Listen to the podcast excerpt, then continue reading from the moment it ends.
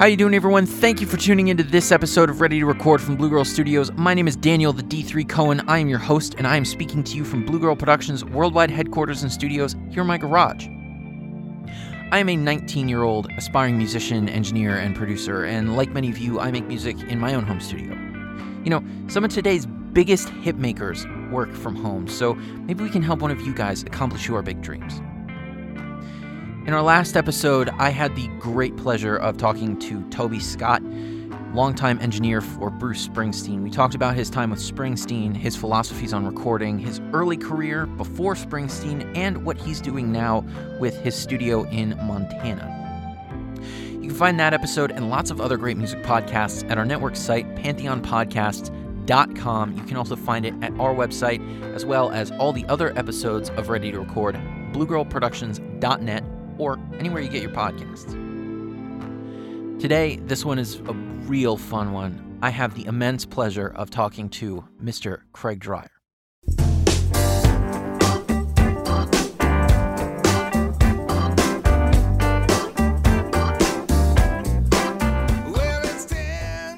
Well, I would understand if you didn't know the name Craig Dreyer right off the bat. It's a name I recommend you remember.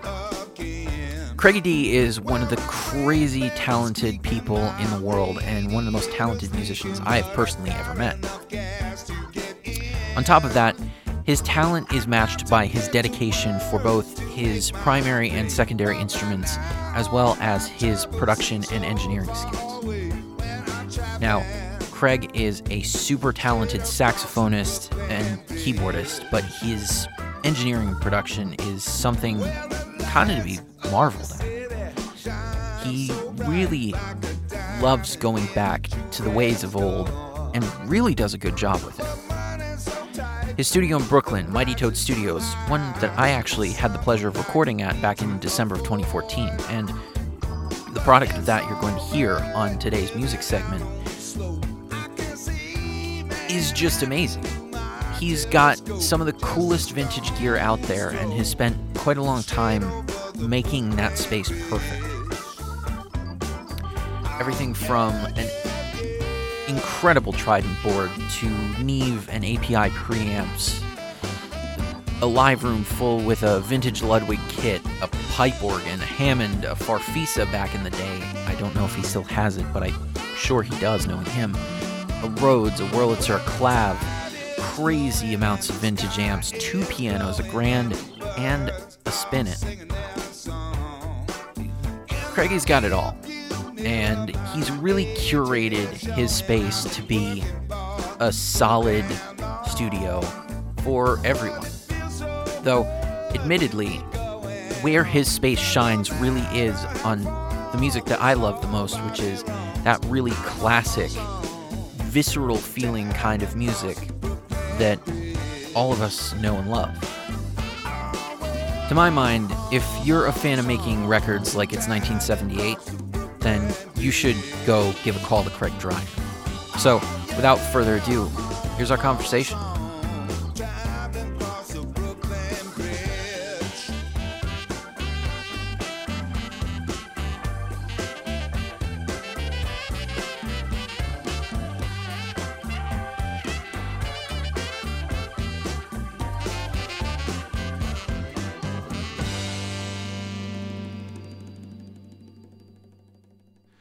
Mr. Craig Dreyer, welcome to the podcast. Happy to be here. Well, I really want to get in for those who don't know, you have a really cool career. You've had, you know, Sweet Tones, Dreyer Brothers, Electric Jellyfish, and, you know, you've had your studio for as long as I can remember. You're you're a sax player and a keyboard player.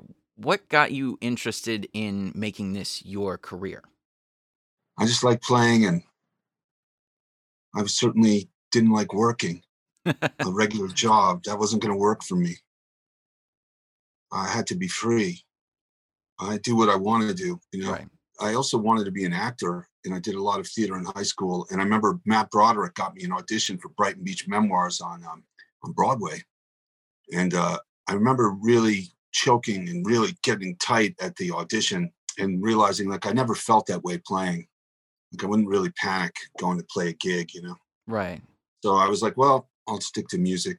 But I always wanted to play, and we are always putting on shows, and like, you know, even as a little kid, you know, it's just it's just an instinct. It's just a kind of natural thing, you know. But my father did not agree that it was a good idea for you know. It was always like, when are you going to get a real job? Kind of scene, right? Uh, so I had to make my own way. I didn't go to music school. Or, my older brother went, but then after he went and dropped out, that was not going to be something I was be encouraged to do. But I, I just always went and did shows, and we you know, I saw how other guys did it when we were kids, and we just went. I was like, oh, there was a friend of mine, Orrin Portnoy, who I went to Walden with, and and I did, he was already when we were about 16, he was already playing gigs around New York a lot. We had already played a couple of gigs around, but Orrin was playing a lot of gigs, and uh, I remember playing with his band and stuff, sitting in and watching what he did, and then we just got went and got gigs with the Electric Jellyfish in the places that he was playing. And we just, if we didn't have a gig or a place to play, we would make one. You know, like we were underage. And so there was only a couple of places we could sneak in and play. There was a place called the Dive that would let us play, even though we were underage. And our fans would come in. We were also under in high school. The drinking age was 18, but we were about 16.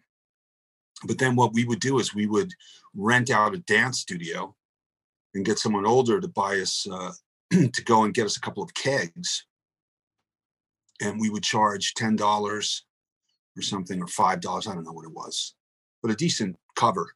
Sure. And all the beer you could drink, and then we would set up and play. Gotcha. One of the things I've always had, and uh, I still have, and it's useful, is to have a small PA. it's always good to have a small PA system. I've always had one. Mine's sitting behind me. I get it. It's it's really yeah. helpful.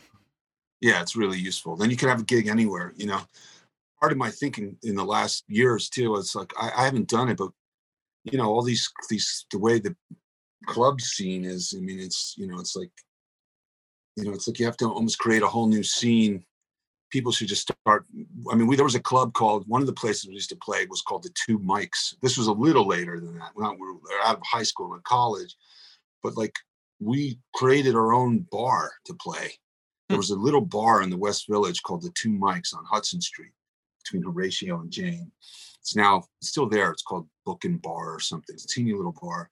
And uh, we just went in there. We, I guess we were drinking or something. And then we were just like, well, why don't we have a gig here? And we'll we'll bring in a PA and a, and a band and we'll stick somebody at the door and we'll charge. And we'll, I, I told them, I said, like, look, just try it out. I guarantee we will fill your bar on Friday night with kids and um, we'll take the door but you're going to have way more people in here on Friday night than you have before because at the time that was far it felt far away from everything right you know in the west side and we had a lot of successful little gigs at this little place i actually became the bartender there and a guy got stabbed right in front of me and that was the end of that um, but yeah. uh, that's another story but we would we would just create our own gigs if we didn't have one and that was the the reason i bring it up is that was the that was what we did. You know, we just made things our own way. We always, uh, you know, I just wanted to do what I wanted to do, and I didn't want to do it their way. I mean, ultimately, in terms of success, I mean, I'm I'm not John Popper or uh, Blues Traveler or somebody. I mean, he's did a lot. A lot of the guys that we were around in the beginning did a lot better than than uh, than the Dreyer brothers did, or we never got a record deal of that band or whatever. But but I've certainly managed to live my own way all this time. I haven't had a job and I, I do exactly what I want to do. Well, and you've built an impressive career. I mean, I'm looking at your control room. I've I've been there in a long time, but you know, I've I I've sat in that studio and you you you know, you've you've made one hell of a studio for yourself and you Yeah, know, it's pretty cool. I got some new stuff since you when were you here? 14. And actually, 14. You know what? It took me all these years, but you're gonna love this. I sent that cover that we did a low spark to Adam Hirsch. He's gonna sing it. I love Adam. Adam did Adam did my first Craig Dreyer and Fiends record. That was on a tiny on his uncle's uncles or fathers. I can't remember now. Tiny label that they had. It was called Honeyspoon Records, but it was connected to because his father or uncle or somebody his relatives used to do had made records of the Newport Jazz Festival or something like that. Anyway, we made a we made a that that was a big there was an interesting time when when ADATs came out. That was the big change. That's why you see small studios like this. It started because before that it was 24 track machines, which I have one obviously. Yeah. But but uh, but before that, any studio with of any kind of quality you know, the real studios had 24 track machines, which were very expensive. I forget how much they were at the time, but they were like 40 grand or something in those days money. So to have a studio was a really big and everything was really expensive. The, the so it was like you had to have a lot of money to have a real recording studio. And studio time is expensive. I remember looking for studio time in the 80s that was and it was like $100 or $125 an hour. I mean, right. studio time in a small studio is half that now. You right. know what I mean?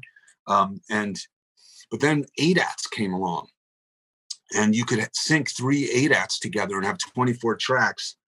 I mean, now we laugh at the quality and blah, blah, blah, but it was a revolution at the time. Then you could have a small studio owned by somebody without a huge um, uh, budget or, or investors or whatever. So a guy like me, just a dude with some bread, a little bit of bread, could build a small studio in a small space and that was big so we started being able to make records you know in in in a way that was um inaccessible to people before it was the beginning of the whole now of course we have pro tools and all that but adats were the uh thing we because i'm pretty sure we made that first fiends record on adats and in fact you know where did we cut the basics at uh at a jingle house at crushing onto adats anyway, Adam finished it, put it out, and and uh, I just talked to him for the first time in years.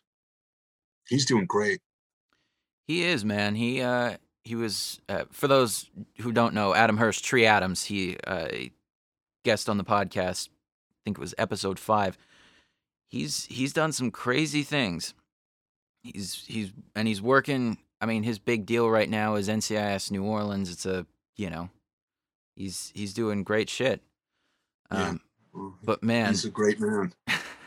well, you know, it's funny when I was talking to him, uh, what about a month ago, we were talking about that record, and he he just gushed over that record. Man, that's such a great record. And, There's some moments. well, you know, we're we're talking about making a new Fiends record. Really, uh, starting soon, yeah. Really? But you know, everyone's trying to get me to put the last one on spot, all of them on Spotify, but I never do it. Every time I'm about to do it, Spotify does some has some other horrible policy that makes me so sick to my stomach that I don't do it. You know, but, uh, I I had to I I had to because it's what's expected of me as as the 19 year old. But you know, if I if well, I didn't expected to, of everybody, including me. But you know, I I I just can't help myself. I just some little part of me rebels. Uh, just feels uh, I can't seem to do it. I I'm the kind of person who, you know, I'm a lefty and I and I, uh, you know, I make noise. I also think people, you know, I've I've made on I made non friends by you know telling people not to play at Rockwood for no cover you know, and because uh, I found that place is an insult to all of us.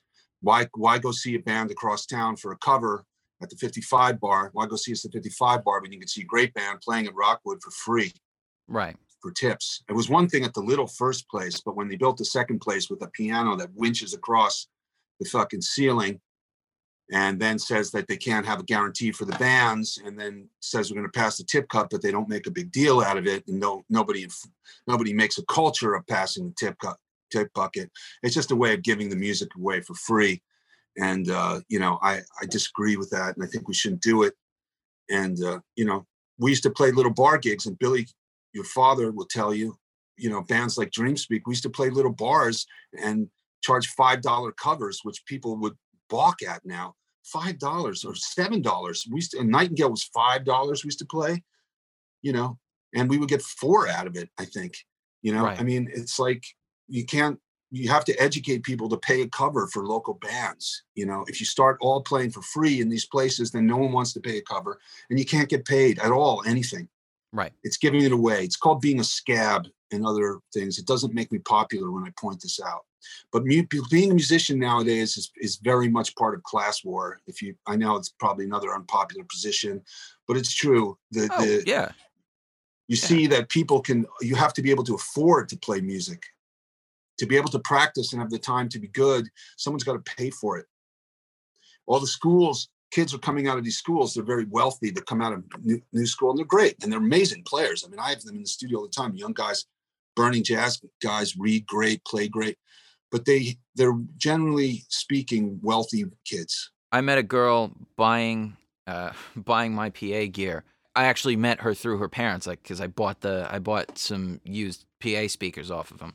They called they they called me up one day and were like, "Hey, you you're a you're you know studio people. You have a studio, right?" And I went, "Yeah, yeah, I do." I went, "Well, our daughter's coming home and you know, she's looking for an assistant position because the, the the school told her to get an assistant position. Could you help out?" You know, like the, these people are going to to these big colleges. They're going to these things without any knowledge of how to get into the industry.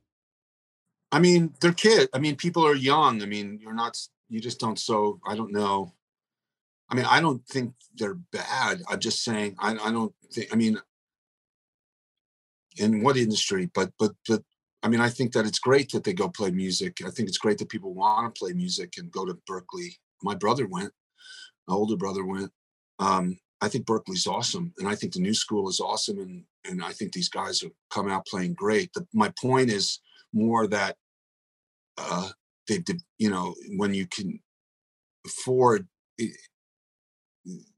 it's nobody's fighting to make money in the same way that we used to because because they don't even expect to make any money. Right. and they're supported by you know but that's that's only some. There's obviously there's just mil- there's always amazing incredible musicians and great artists of all types. I just think it's very difficult. It's just become much harder to be sort of this middle class of music. You you're either very successful or you can't make a dime and that's a shame because there's some really talented people who i think in forms of music that will start to lose you know because the, the computer music is much cheaper to make you know and the Right. I mean, basically, I'm becoming sort of like a, a blacksmith. You know, I'm sort of preserving a, a way of making records and sound that I like. I mean, I just do what I like. I don't do this intentionally. I'm not trying to be an archivist or a, or a, or a preserver or a museum or anything. I just do the music that I like and the way I like to do it because I don't like. I mean, I, I can run Pro Tools as fast as anybody you've seen. I just like all the analog gear. That's the stuff I thought was cool when I was a kid, and I just got the stuff that I like. And but it, you know, it's very difficult to make any bread doing it. It's getting harder and harder. You know, Right. but uh, I still I managed to survive. I'm managing to survive through the pandemic too. Um, you know, and people still there's still like a loyal clientele that still likes to do the music the way I like to do it, which is as few screens as possible. Even when we do use Pro Tools, I sort of approach it in a more as a tape machine, unless you know I don't like, you know, I I tend to try to get people to fix problems by playing them through, not splicing. Like I don't. My first reaction isn't like take what you know what the joke is, right? Like, uh, what did the Pro Tools engineer say to the musician? Oh, that that sucked. Come on in, right? Right. Because what they do is is you just do a million takes and then then Cut it together. you chop it and fix it and edit it and tune it in the booth. Well, you know, with tape you can't do that.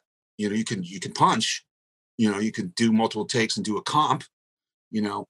And there's there were ways of fixing time and that's you know there's and tuning. There's ways that guys did it in analog. That's a whole nother discussion, I guess. But but I just try not to do that. I try to get people to play through, play a whole solo. Let's get a whole solo beginning to end, one take that was great, you know, before we start chopping, going into chop. Now, if we can't get it or speed or whatever, then we start chopping. We use the editing and whatever. Or it's all great, but the last note was just a little out of tune, you know, well, I'll tune it, you know, but um, I just try to keep the approach of analog and that so that the so that it's a music is still an unconscious process, a, a process that come not unconscious, that rather it comes the inspiration comes from the unconscious. It's inspired Right. uh, from that place, from some deep inner place or God place or spiritual place, whatever you want to call it, as opposed to the rational mind of thinking, looking at a screen and editing after it's taken place, right? Right. because that's editing you're censoring. You're saying hmm now after the fact i think this part is no good or that part is no good you know and what we should do is this and this is this rational mind. Uh, so i try to keep it much as playing out there as possible um, to keep that is the thrust of the music and that's be what's important and have the musicians be what's important not the engineer and the producer. I still love making shit on tape. That's my favorite if i'm producing a record that's that's what i that's what i want to do you know? how long did did you have the studio before you had a tape machine in there was it right well, away or I did had, you take I some time I first built a studio and i had a couple of houses uh, in upstate new york i i bought like a like a country house in upstate New York and started doing stuff in the basement. I was working with this guy named Pete Francis from this band called Dispatch, and uh, we made a record together with this guy Rob Fraboni, who um, taught me how to make records. Rob, you can look Rob up. Rob's uh, famously recently Keith Richards' book called him a genius but a pain in the arse. but he's a genius. He's a great engineer and producer. He did uh, the late a bunch of the later band records. I knew him immediately. I met him at a at the Village Gate. We were playing at the Village Gate in I think about 1990, and uh, this guy comes backstage after we played, and he goes, "Hi, my name's Rob Fraboni," and I'm like, "Rob Fraboni, the guy who did Planet Waves, which is that Dylan band record. You know that record? yeah uh, not well but yes i i, I did That, it's a record with Forever Young on it, and uh, that's Rob's sound and whole concept is you know you could see there and and uh, I always loved that record. It's my favorite Dylan and band record. I think it sounds the best. I always thought that record sounded so good and um, felt so good. And um, anyway, Rob and I have been friends since then. He had all the basement tapes before, you know, all the other basement tapes that nobody had heard. And I remember him like we would listen to the band in the basement tapes and we bonded and became friends. And anyway, later we made a Pete. I started playing this guy Pete, and we wanted to make a record and we made a record and I had Rob come in. I just had Rob come for the wanted to have Rob come for the first day, and then he- he ended up loving the record, and um, so we worked on this whole record together called Francis Dreyer. That's on Spotify. You can listen to. it. It's a really cool, weird, mellow sounding, really cool record. Um, and uh, and we just got me and Pete got so excited about making this record, and we had so much fun doing it that we wanted to just make a studio, so we could just keep doing it, so we didn't have to stop. Right. And uh, so I had this house, this country house, and we set up, built the basement into a studio, and that's how it started. So I didn't have a tape machine right away. We had Pro Tools, but the record we had made was on tape, and and, and then Pete left. What happened? I, what happened to me was Pete left the record player in the basement one day, and I plugged it into the board, straight into the board, and I I happened to have bought in the Junior Walker record called Moody Junior on um, at a yard sale, and I put it on, and tears sprung to my eyes. It wasn't a sad song, but I immediately it was just so clear because we had made this other record that, and I hadn't had a record player for a long time. I've been listening to CDs at that point. It was not uh, I don't know what year it was, 2001, and um, I just was like, oh, it's analog. It's that it's analog, you know, and that feeling of analog, it just hit me in my heart so powerfully, you know. And I was like, that's what I've been missing in all these, you know, and that's why we love that record. So it took a little while. Then I bought a second house and I built a garage into a studio and I bought, um,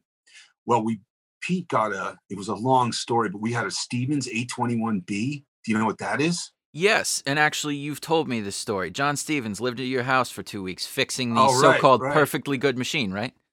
Right. Yeah. Well, he had a whole fiasco with John. It turned out John was basically starving to death. He had no money, and Pete bought this machine sight unseen, and it didn't arrive. And we had all this drama getting it, but it finally did arrive, and uh, it was had pieces of Keith Richards' machine and pieces of Roy Thomas Baker's power supply. Like he finally Frankenstein the machine together. Which my machine originally was for um, the Grateful Dead. It had Jerry Garcia written inside of it. Wow. So I don't know. Maybe it was originally designed for. It was originally the Dead's machine. It came back to John, or I don't know. But it was said it, it was for Jerry Garcia or Jerry Garcia's personal machine. Um, so uh, yeah, we had that machine, but we could. It never could stay running. It, it, it that, that machine was the best sounding machine. That thing was incredible sounding. You couldn't make it distort. Um, it, re, it, rewinded and fast forwards incredibly fast. But I didn't even have a, I didn't even have a. Um, he didn't give it to us with a locate, so I just, I, I just learned how to. I, after a while, I I became so good at it that I could just rewind to a spot in the song just by feel. You know, I, uh, I, uh, anyway, so we had that, and then that couldn't finally. Then Pete and I, you know, we decided to not work together on the studio together and go our own ways. And then he, um, but I think he, he gave me the sh- machine as part of the deal for some records I made or whatever. And then I sold it, and then I got a Studer, the Studer that I have now, which is an 827, which I've had for, um, you know, about 13 or 14 years now. Right.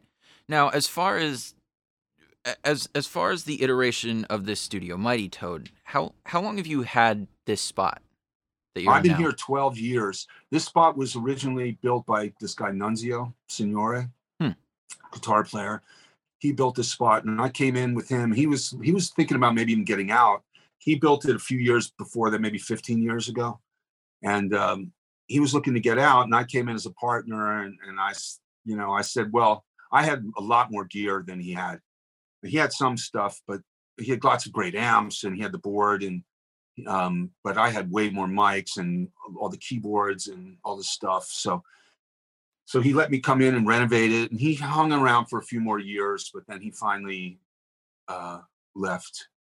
And uh, then it was all mine for about eight or nine years now. And uh, yeah, it's it's great. It's obviously this year it's really hard, but uh, right but uh, you know, I still sort of stick to my guns and do the things I w- the way I really want to do them, which I've always done.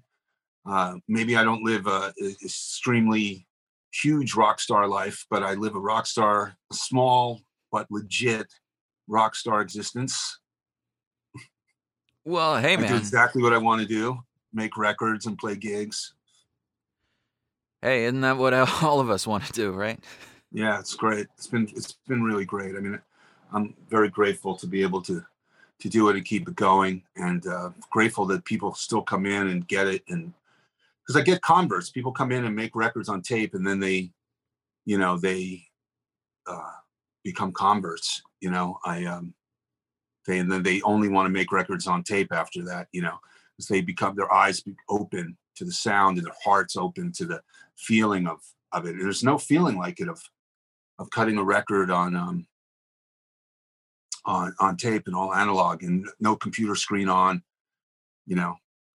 One of the problems with the computer one of the problems with the computer screen is is that even when they figure out one day hopefully some genius kid will come and you know i believe in the future of, of people and someone will figure out some way to convert stuff that doesn't feel digital anymore and and we don't have to use tape machines anymore because uh, the tape machines are you know they're pain and they're hard and hard to fix and they're expensive and they're blah blah blah I mean, I wish digital worked better. One of the problems is, and then that company Radar did a smart thing to address it. I always thought about buying a radar system. I never actually done it, but I like the idea, and I've seen it. Is uh, is you know the problem is you're always looking at a screen, and visual information trumps, to use a horrible word for today, trumps um, uh, oral information. So, like when the screen is on the TV, is I. I mine, if you notice, my my Pro Tools is not in uh, in front of the console. You see? No, it's actually off to the side because I try not to get. So when people come in after after a take, I want them to stand over the board and listen to the speakers in that direction. But it's incredible; they all turn this way and look at the fucking screen. And um, I, I, I sometimes I turn the screen off. There was actually uh, there used to be a little there used to be a plugin that you could do, and I I I, I lost it from an old version, but uh, it used used to click on it and would make the whole screen say "listen." I used to click on that sometimes. Now I just sometimes I just turn off the screen, or I'll say, "Do you go do, when we listen to tape? Do you go go in and stare at the VU meters of the tape machine when we're listening to playback?" No, you don't. But somehow with Pro Tools, because it looks like a TV, that there's so much visual information on the screen, people look at that instead of listen. So I I try to you discourage that, you know, but that's one of the problems of Pro Tools. People listen with their eyes You know, Right. they'll look at things, they'll look at edits. You know, I'd be like, here, I'm doing an edit. Don't look at the screen because I so then you know because you'll it causes problems uh, that I try to, you know, the best I can. Um, you know, minimize. So I put it to the side. I always wanted to get. You remember how Spock in the old Star Treks used to have the computer and this little thing like that? Yep. I thought Yeah. that would be really cool. Like, on, like, you know, the Pro Tools was just in, for one guy. You have one guy operating the Pro Tools. Nobody else can see it. Mhm. That would be really cool. You know, but I mean, you know, that's just how it is nowadays. You have to accept it. And and Pro Tools is awesome. I mean, I love it. I mean, I actually think it's brilliant. I mean, you know, so I mean, it's incredible. I mean, but at the same time, you know, there's something about there's sometimes these magic things that happen in there.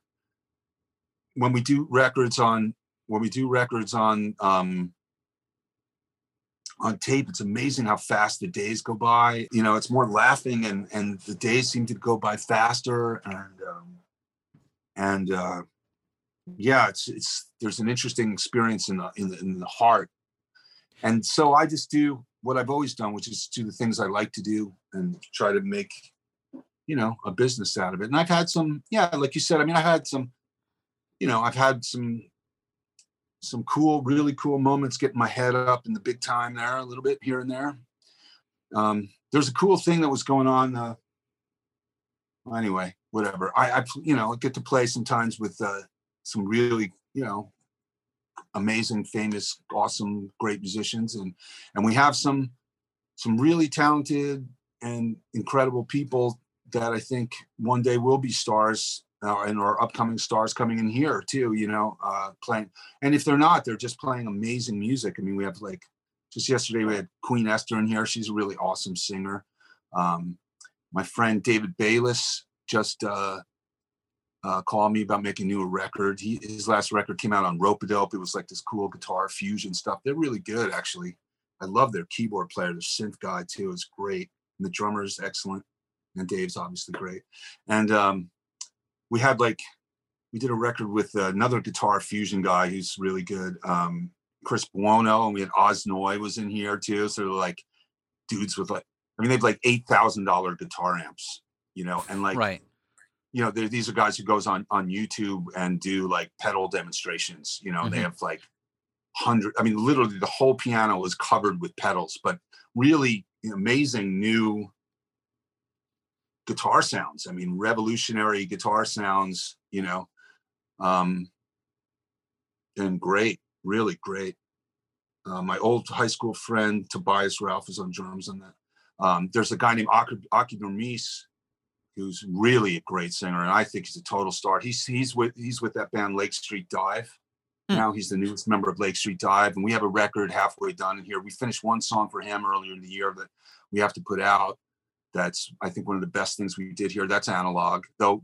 There are a couple of digital things because we did because it was during the pandemic, so it's an analog recording. But I synced the Pro Tools up to it. There was a, like a couple of horns came in, and the strings were actually done digitally remote. So it's a hybrid. It was tracked, and the vocals and and my stuff, the sax parts, were all done analog, and the I sent SMPTE to the tape, and it chases, and uh, Pro Tools chases the tape. So there's a few things that are digital on it, but because we couldn't have the choice because Right. of the pandemic. Uh, that's a really great song. Uh, it's called "Woke Up in America," and it's about um, uh, the Black experience in America, and and um, uh, it's really powerful, really good song. We got to put that out. I got to call Akie. We were going to make a video, then we didn't like the video, and it didn't come out. And we got to talk to him. He's got a whole record in the can. He's brilliant. I mean, he's a brilliant singer. Um, we did some disco tracks for this Japanese producer named Cho that came out really great. All analog too. This guy, Japanese, young Japanese guy, came in and liked the idea of making an analog record, but didn't know how to do it because he, you know, just knows how to chop things and um, in uh, Logic. You know what Mhm. I mean? Right. And so we got Ben Stivers, who's an incredible keyboard player. He, you know, has been with the Bee Gees, Matchbox Twenty, among a million others. Sure. Um, and uh, he's great. And, and, he sort of sat down with Joe and worked on the chords, and then I worked with the lyrics with him, and we showed him how to make a song in the old. I mean, it's amazing. These guys are.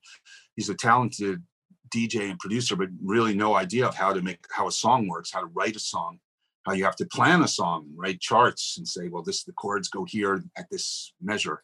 It's written right. out. They don't even they don't even know how to do that. There's no concept. You know, great musical ear, but no idea of how to play in a band. You know, mm-hmm. write a song. You know, because they make music on the computer. But uh, that's doing well. That's out, and and you know, and that gets played all over, and and it's like great real horns. You know, like Jay Collins, my old friend, is great saxophone player, and the guy played at my wedding. You know, he's my, I'm a saxophone player, and I had Jay come and play. You know, because um, he's the best, and uh, I had him write the uh, arrangements, and the horns sound great. And you know, we do horns the right way too here. One mic, four horns around one mic.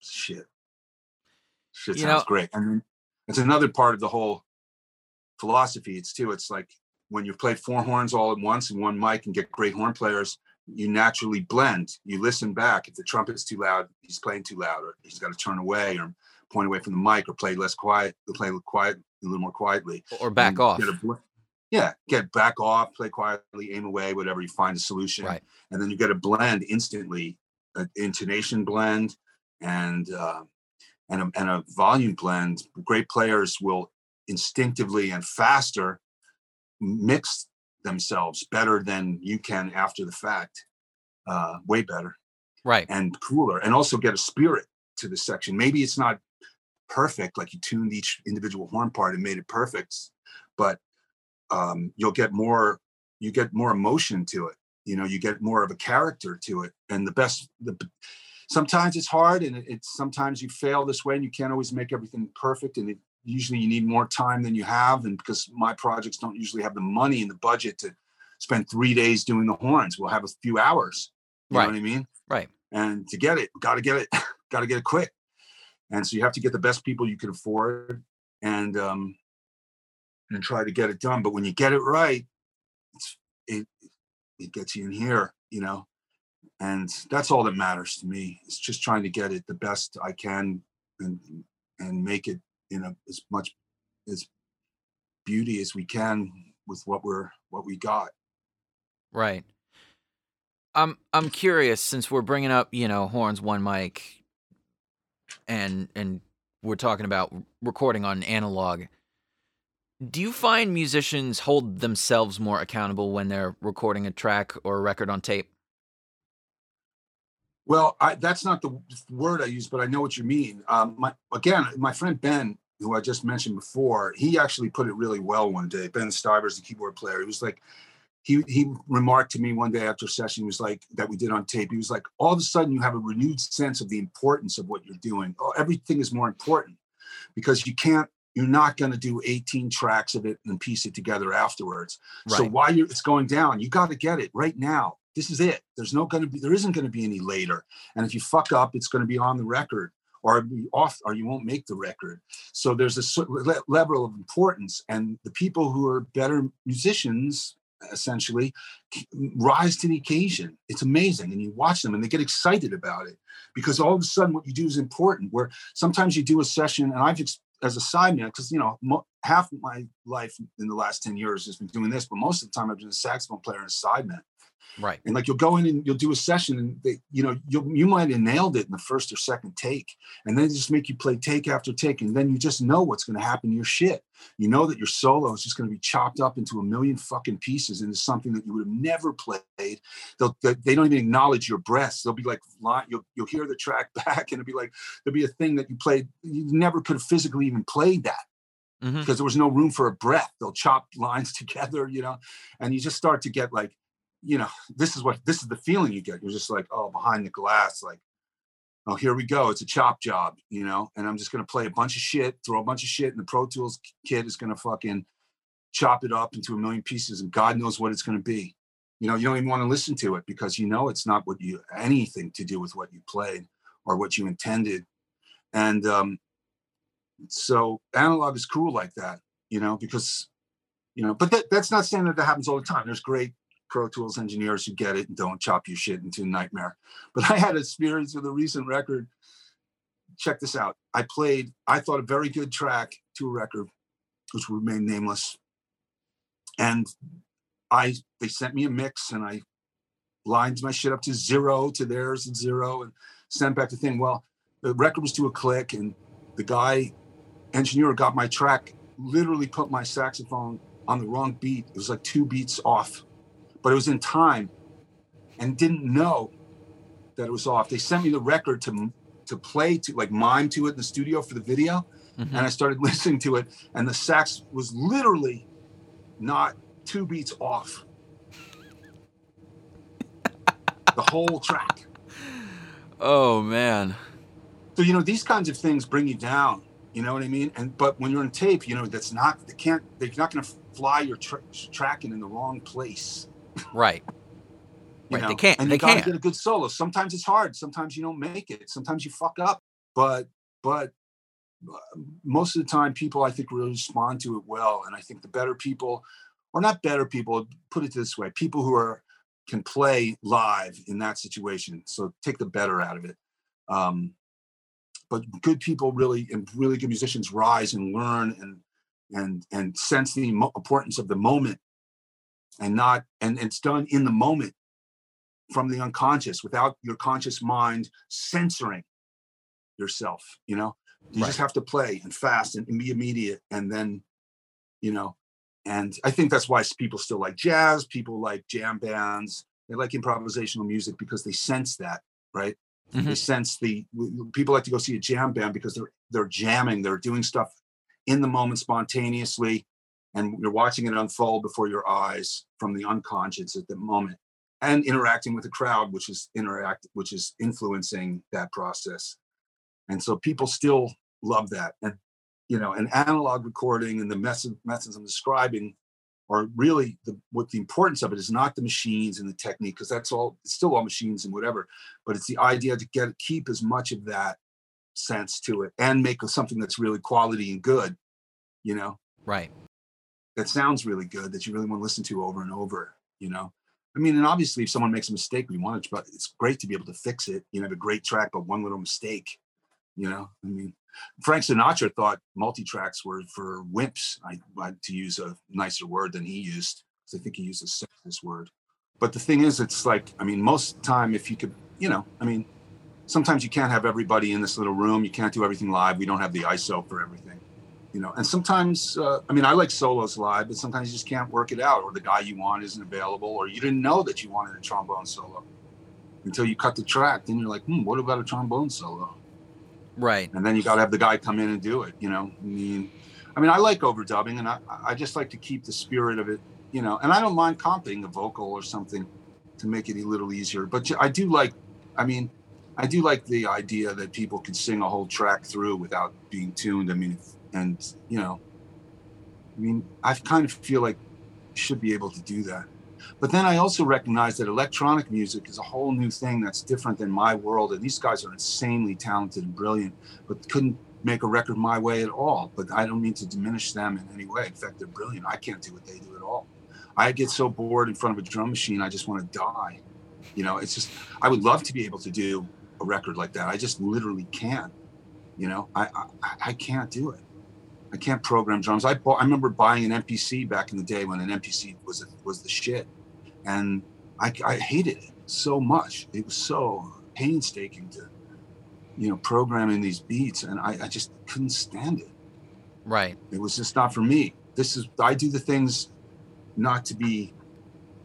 I'm just trying to be myself and do what I like to do, and I think that's you know, for you as a younger guy, you know, I think that you should do what I would say to anyone who's younger.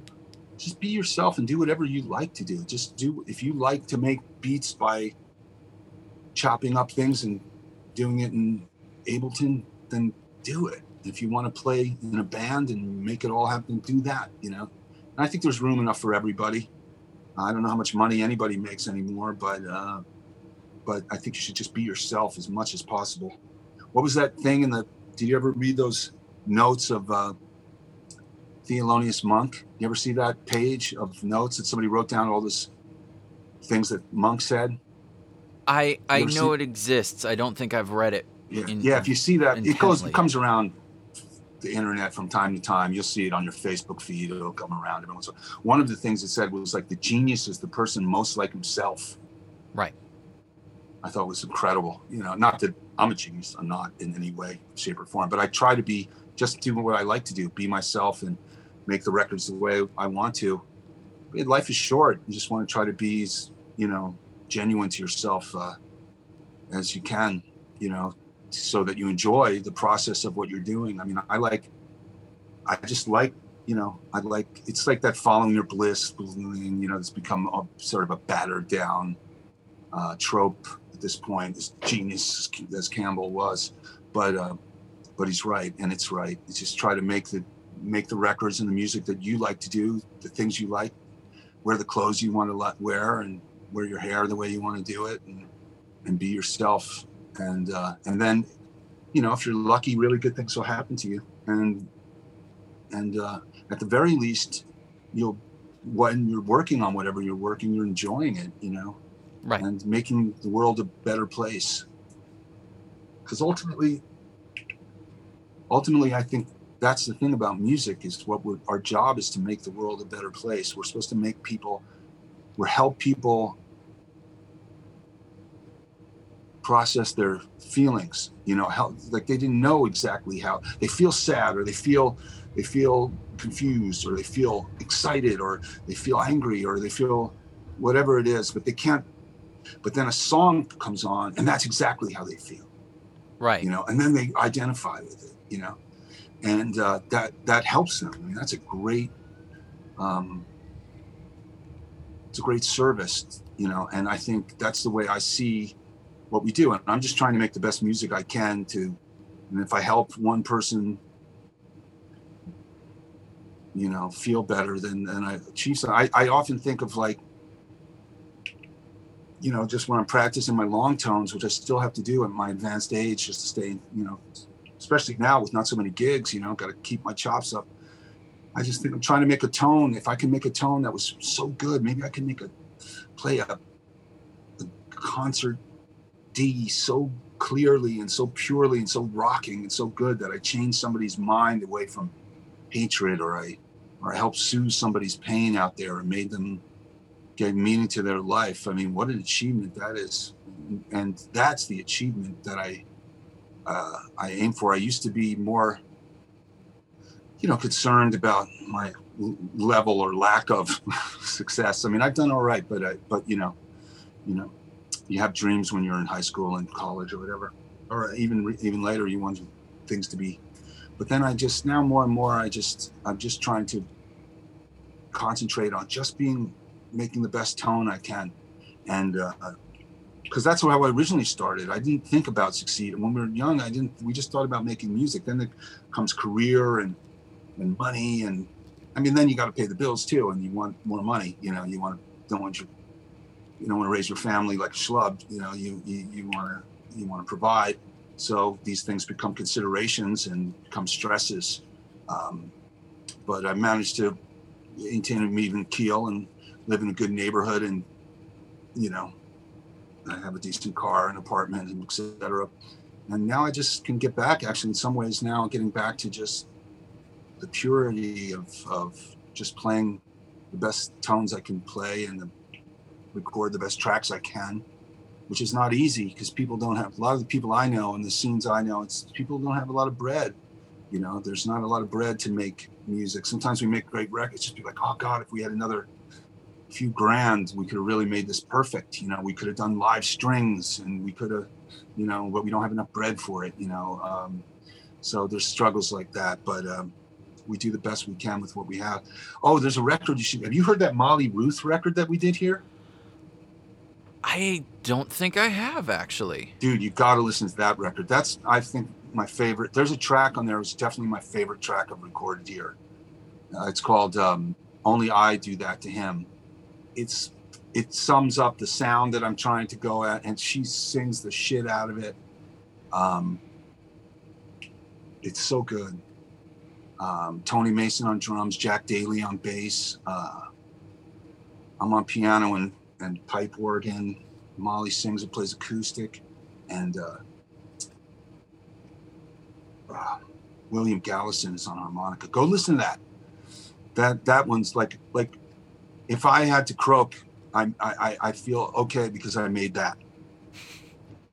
I if I had to croak tomorrow, I would feel like I made that and I, I did what I had to do. I mean, I want to do more and will do, but I just feel like I have no shame in my life if I've made things like that. You know, I, I have no shame in what I do. I have no regrets because we made records like like that's what we did. you know, it's like even this year, like the thing we made with Akie, I'm very proud of this song. I mean, when you hear the song "Woke Up in America," I'll send it to you because it's not out. You can't play it for anybody. It's not out. But uh, when I think about that record, you know, it's like the world is burning outside, and and and we're trying to spread love and beauty and awareness, and um, you know, and we're not in it for the money. There's no money.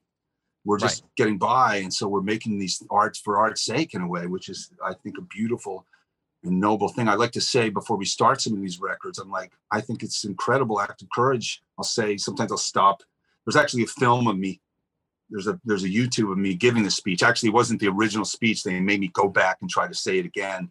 But I, sometimes I'll just stop and I'll say, you know, roughly, I'll be like, you know, I really appreciate everybody coming in here and making this record, and I think it's a it's um, a real great and beautiful act and an act of courage that you came in and um, are making this record uh, usually from your own pockets and with very little hope of making the money back or or maybe breaking even um, and come in and make them anyway and making records that will never be pop hits. I mean you know you know what i mean? Like making a country record or a alternative jazz record or you know whatever it happens to be all the crazy things that we do here in brooklyn you know Right. and you're making this thing and putting all this effort and love and energy into this thing with no other reason because it's beautiful and you have to do it and it's who you are and that's fucking awesome. That's like the world is burning outside. People are like carrying guns and hating each other and all this stuff is happening and someone's in here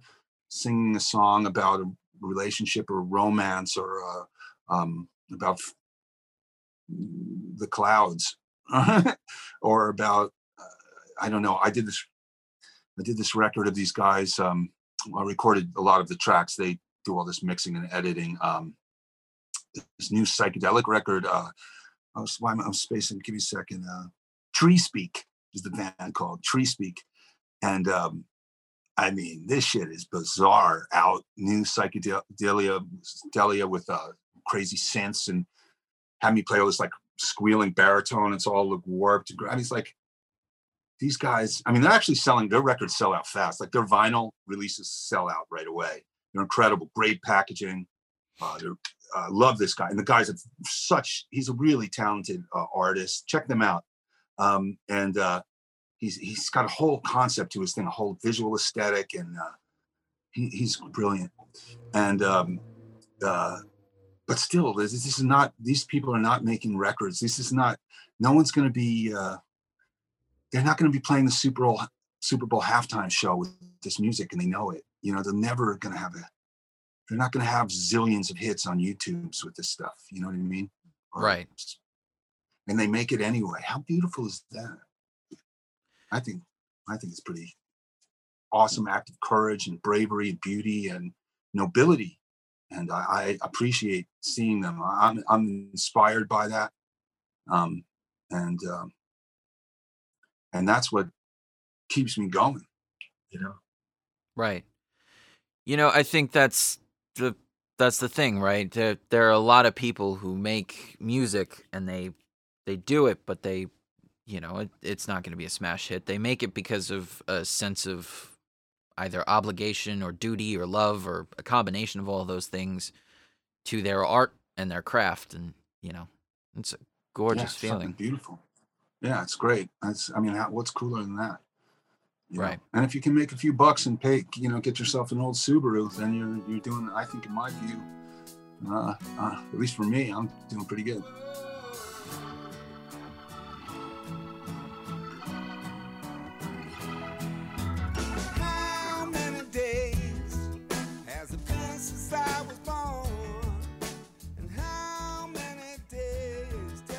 As musicians, engineers, and producers, especially independent ones at that, our industry is very volatile.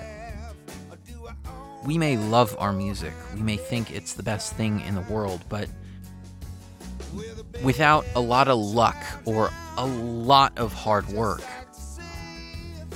it's not even possible for us to be famous or make millions of dollars. Now, I don't deny it. There is a possibility out there for a lot of people.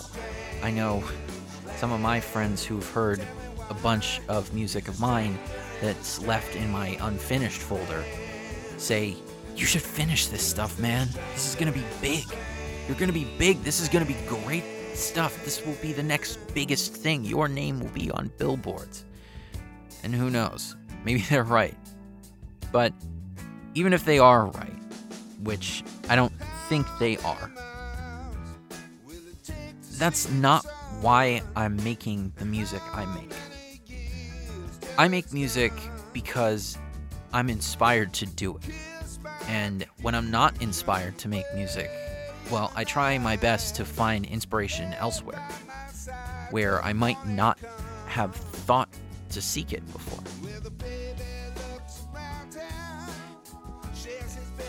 Craig actually said something that resonated with me quite a bit.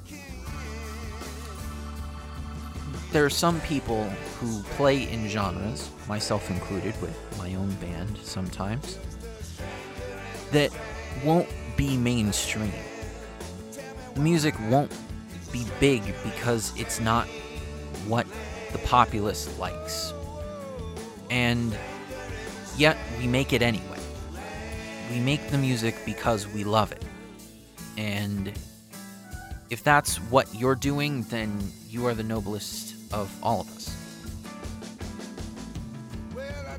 Craig, thank you for being on. Thank you for the words of wisdom and the inspiration. I hope this pandemic ends soon and either you can come here to San Francisco or I can return back to New York and we can jam sometime. Matter of fact, I really want to bring my band to Brooklyn and Mighty Toad and do an EP sometime.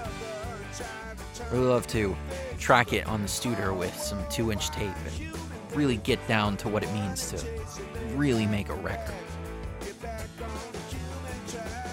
Even so, with the digital age, there's something I think I'm going to be sending you in a little bit that I think you might like. For all of you guys who want to check out Craig Dreyer, check out his newest album, A Fiend Indeed by Craig Dreyer and Fiends on Spotify. He released it just this month. And go check out his studio at Mighty Toad Recording Studio on Instagram and Craig Dreyer NYC on Instagram as well. You'll be really happy you did. He posts some really cool stuff there. And you'll see his mic locker, his equipment in the live room, his beautiful Trident console, his Pro Tools rig, his Studer tape machine, everything he's got, he posts. And New Gear Day is especially fun. Makes me, frankly, quite jealous.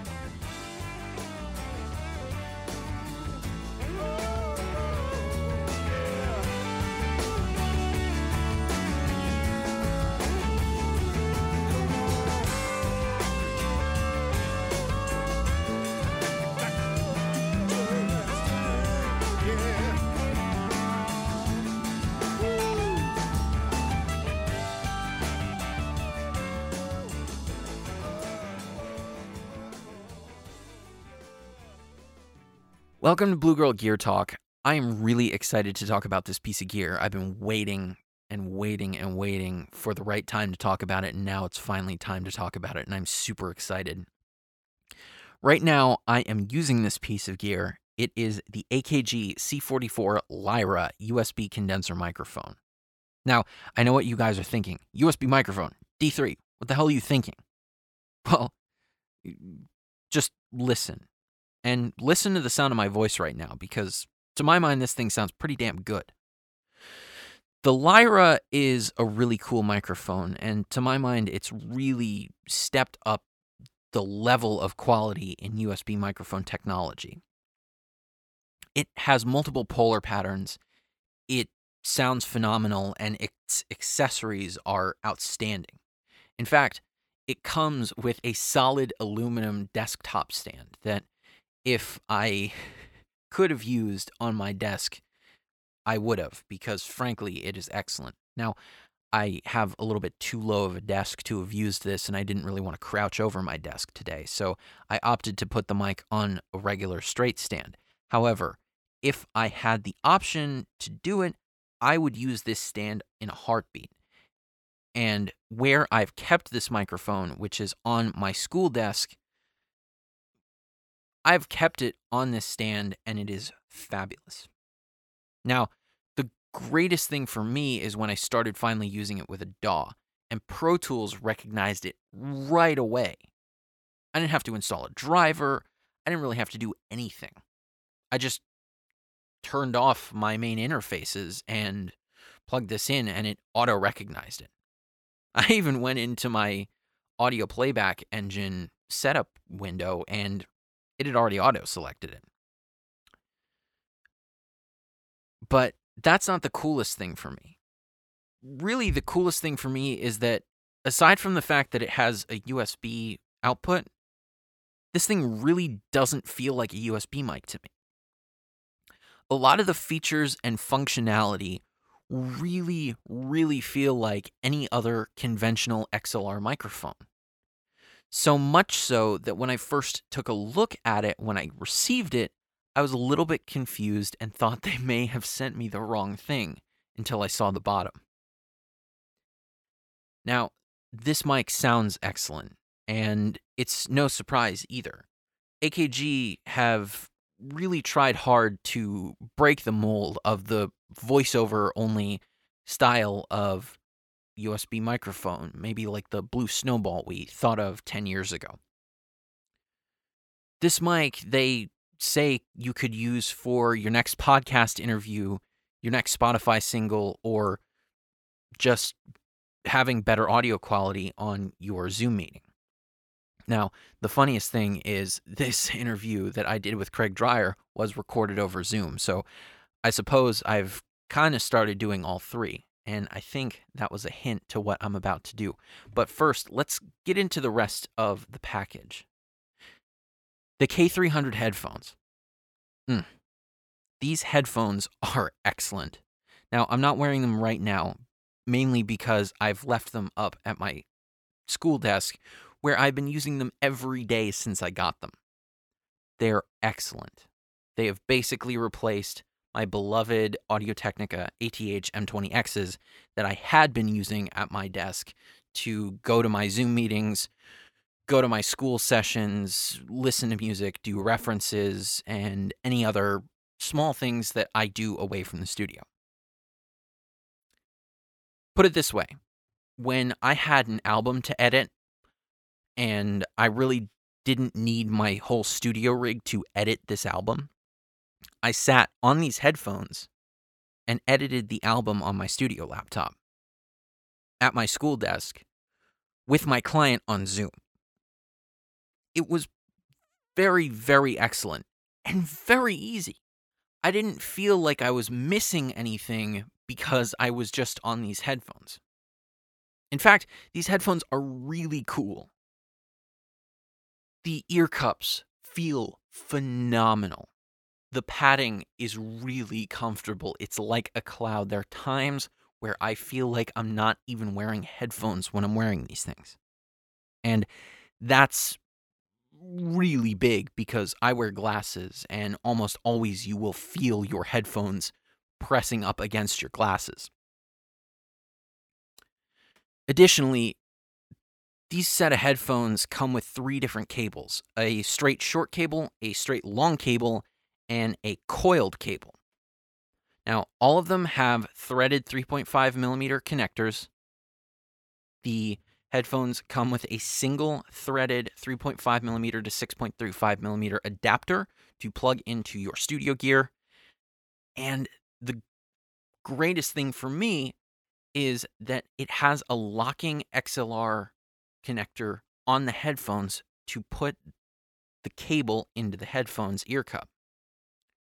Now, this mini XLR is genius for me because most headphones that I have used with locking connectors that go into the ear cup like this usually have some kind of weird, convoluted, semi bespoke locking system that go to them, usually with a 3.5 millimeter connector on the headphone and on the cable.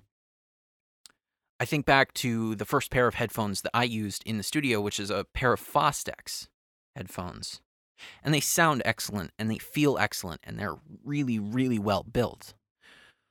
But I can't think of how many friends of mine who use Fostex headphones in the studio telling me that they've replaced their cables for the umpteenth time because the very flimsy plastic locking mechanism on them broke. With these headphones, you don't really have to worry about that. In fact, a lot of the body of the connector on this mini XLR cable is metal. And I don't feel super bad tugging on the cable. Not that I would recommend you tug on the cable that often, but if there's a sudden jerk, I don't feel scared that I've pulled any wires loose. Additionally, these headphones are fabulous to adjust. The adjusters are very, very tight and they work really well. Now, I can't tell what my favorite adjustment is yet, whether I like the AKG more or the style on Fostex or even Audio Technica headphones. But I do like the clicking that comes on these AKG headphones because, man, have they really done well with them. Additionally, they fold up. The headphones fold up. Did I mention they fold up? The headphones fold up. They fold up and they have their own carrying bag. So if you want to move around with these headphones and you're a little bit worried about carrying them on their own, they have a marvelous carrying bag. You don't have to worry about these headphones. They're sturdy and mixed with this bag, they're safe. Now, what I've been doing lately because I keep multiple computers up at my school desk because it's kind of an all around desk for me outside of my studio desk is I've been keeping the short cable on my main computer, which I do all my school on, listen to music, etc., etc. I keep the long cable on my studio laptop so I can stand up and pace while I reference mixes. And then I keep the third cable, the coily one, handy for when I need to plug into other different accessories or mobile devices. I use it with my phone, or if I need to pick up a tablet, I'll use it with that too. These headphones are excellent and super duper comfortable if you haven't figured it out already. Additionally, they come with a license to the newest version of Ableton Live Lite which is something that I'm super intrigued by. If you don't have a DAW and you pick up this whole system, you have a fully fledged recording studio in a very compact package. Now, I want to put this to the test because I am an utter noob in Ableton Live and I love this microphone and these headphones already. So I'm going to make an announcement here and now. Next episode, you will hear a track from me, maybe with a special guest. I will leave that up to next time we speak together. I am going to produce this track, record it, mix it, all in Ableton Live Lite.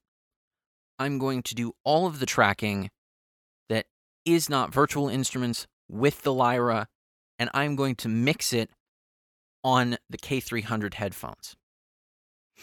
Now, here's the thing I don't know yet if I want to do live drums or not.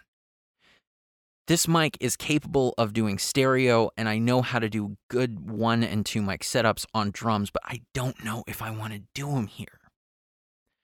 So I'm going to leave this up to you guys shout me out on Instagram, Twitter, Facebook. D3 official on Instagram, the D3 official, and Twitter. The D3 on Facebook. Hit us on Instagram at Blue Girl Productions SF and at Ready to Record on Instagram and Twitter. Send us an email, bluegirlproductionssf at gmail.com. I want to know should I try live drums? Should I try live drums and augment them with electronic drums? Or should I just go all electronic? How much live instrumentation should I use? I am leaving this up to your guys' imagination. Mind you, this is going to be a very, very simple song. It will probably be kind of short, but I'm excited to do it, and I think you guys will be interested to hear what happens with this mic, those headphones, and that piece of software. So stay tuned for that, and I hope you enjoy the little project that I'm doing. Wish me luck.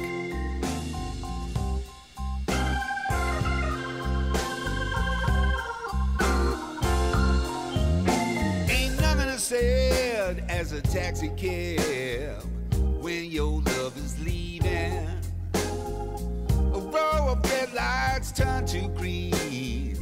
Beside your heart is grieving. From the window, you see all the threads of your life unweaving. Ain't nothing I said as a taxi cab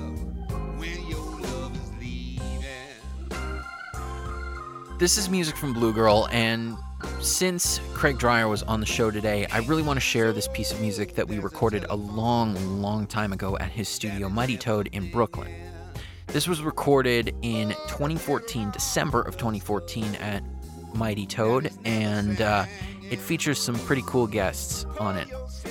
On percussion was Gordon Nappy G. Clay, who we talked to in episode 3.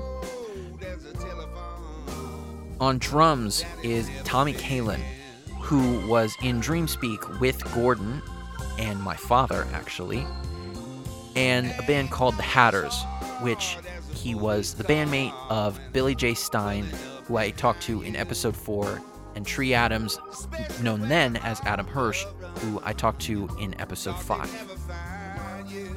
Of course, on saxophone is the one and only Craig Dreyer, and I filled in the rest on various keyboard instruments and I think a little bit of guitar if memory serves. Now, this is a interesting track.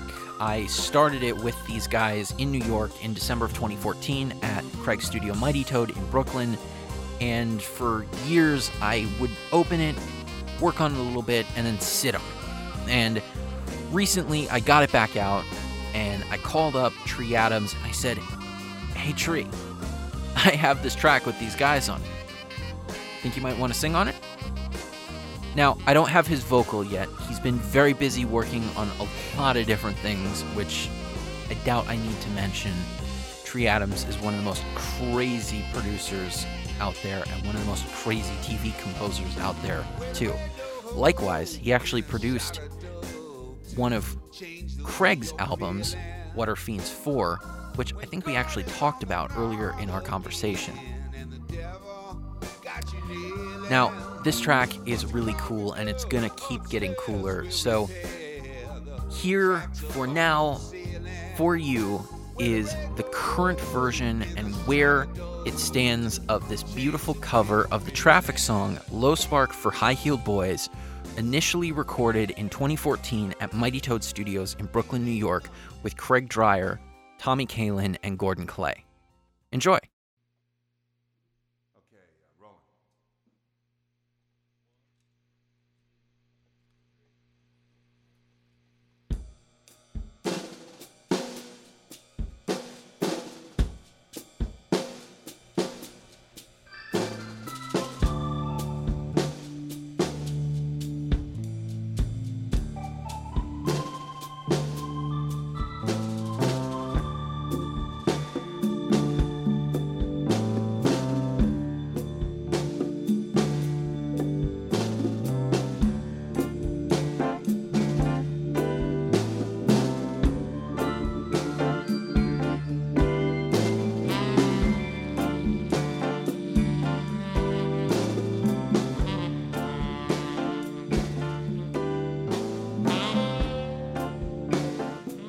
That's the show, everyone. Thank you for listening. I hope you enjoyed listening as much as I enjoyed talking to all of you. Special, major, big thank you to Mr. Craig Dreyer for coming on the podcast. Craigie man, it was great catching up with you. I hope we get to catch up more soon. And check your inbox uh, for an email from me. I I have some things I want to share with you, and I think there's something that's in the works that I just started recently that you might be interested in playing on.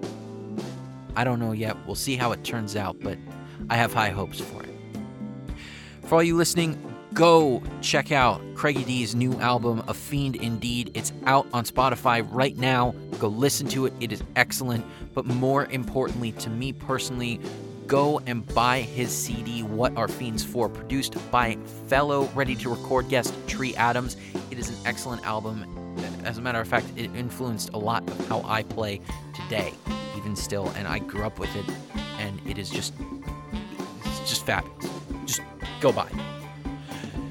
Tune in next time. We're going to have Scott Wildman and Peter Munchers on the show.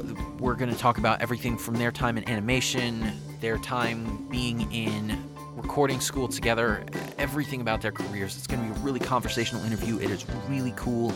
They have a lot of cool stories and some interesting insights for you guys. So stay tuned for that. As always, there's going to be more gear to geek out on and more music to share with all of you.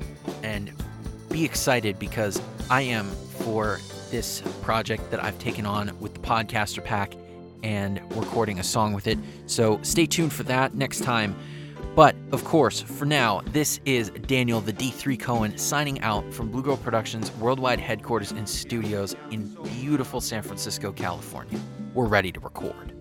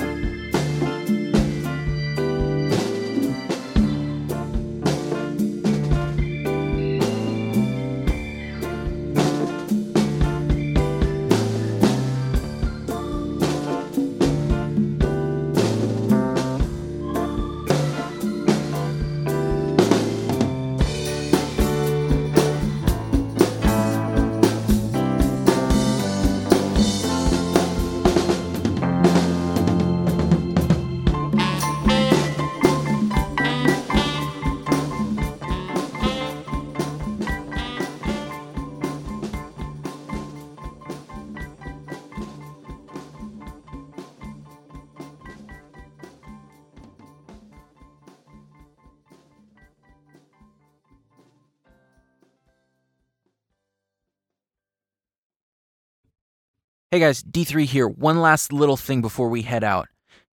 Keep your calendars open and make sure you have some time and drop in 7 p.m. on February 25th for MC Infinite's album release party on Twitch.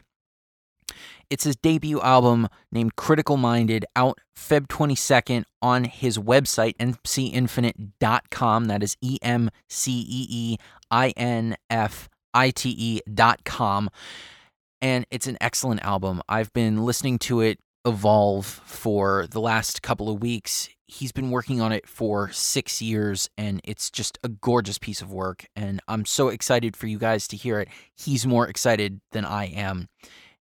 And it's just incredible piece of work. I had the extreme pleasure of playing on it and doing some additional production as well as editing half of it for his mixer to receive. It's a great album. It is super phenomenal. All the production is really tight and I think you're going to love it as much as we do. So please come hang out with us 7 p.m. on February 25th. The link for the Twitch stream will be in the description of the podcast. Just hit description button on Megaphone or anywhere you are listening right now and click that link 7 p.m. February 25th. Don't miss it. All right. For right now, though, this is Daniel the D3 Cohen once again signing out from Blue Girl Productions worldwide headquarters and studios in San Francisco, California.